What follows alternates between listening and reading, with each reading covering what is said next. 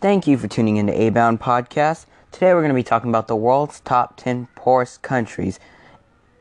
And all of them are located in Africa, so that makes it really easy. I'm paraphrasing information that I found on the internet. Okay, let's get started.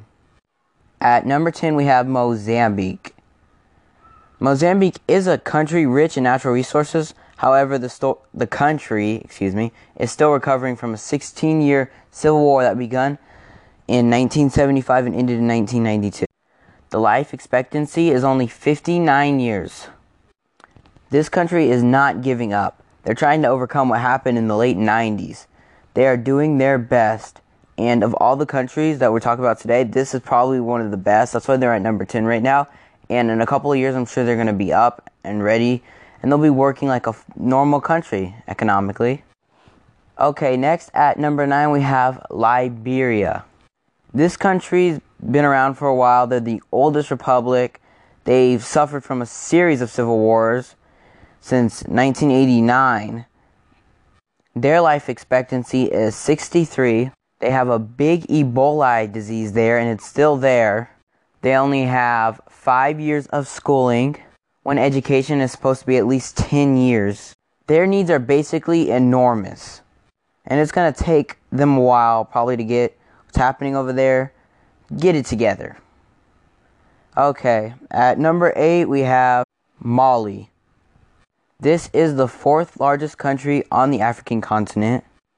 Their life expectancy is 58 years. They haven't been through any big wars, so that surprises me. They only get 7 years of schooling, and 41% of the population lives below the poverty line. And this is a big country, so that's a lot of people we're talking. Okay, next is at number 7, we have Burkina Faso, bordered by both Mali and Niger. Burkina Faso is another former French colony that suffered conflict and coups following its independence in 1960.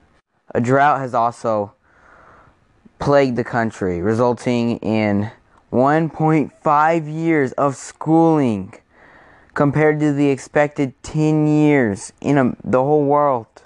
Their life expectancy is 61 years.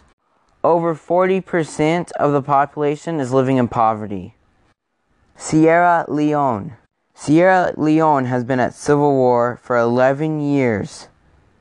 Their country's economy is growing gradually, and they had the hardest Ebola epidemic alongside Liberia in 2014 to 2016. Their schooling is 3.5 years, and their life expectancy is 52 years.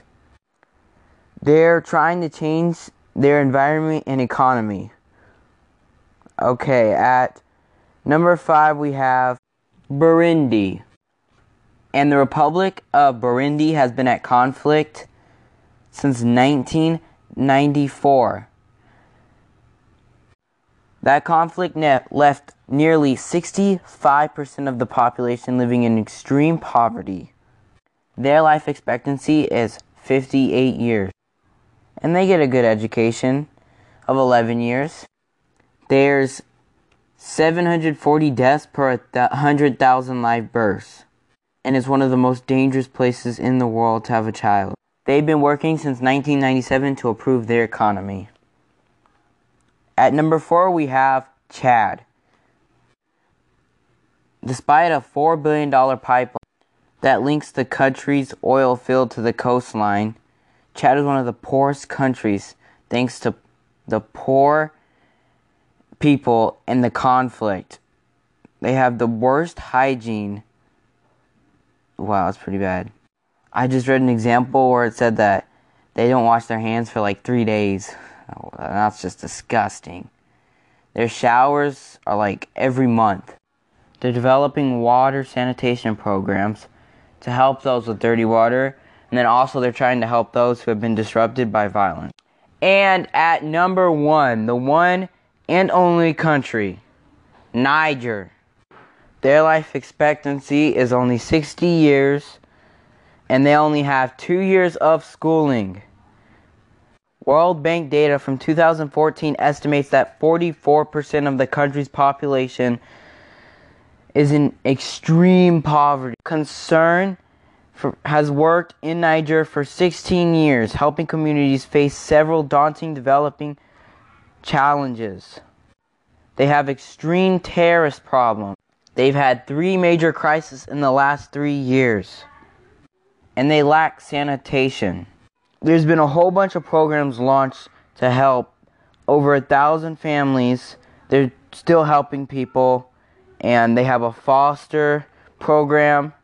They have a gender equality program, an environmental protection program.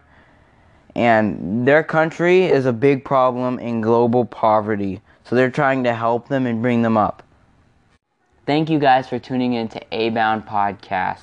I'm going to try to make my podcast five minutes now, and we're going to be trying to upload every other day.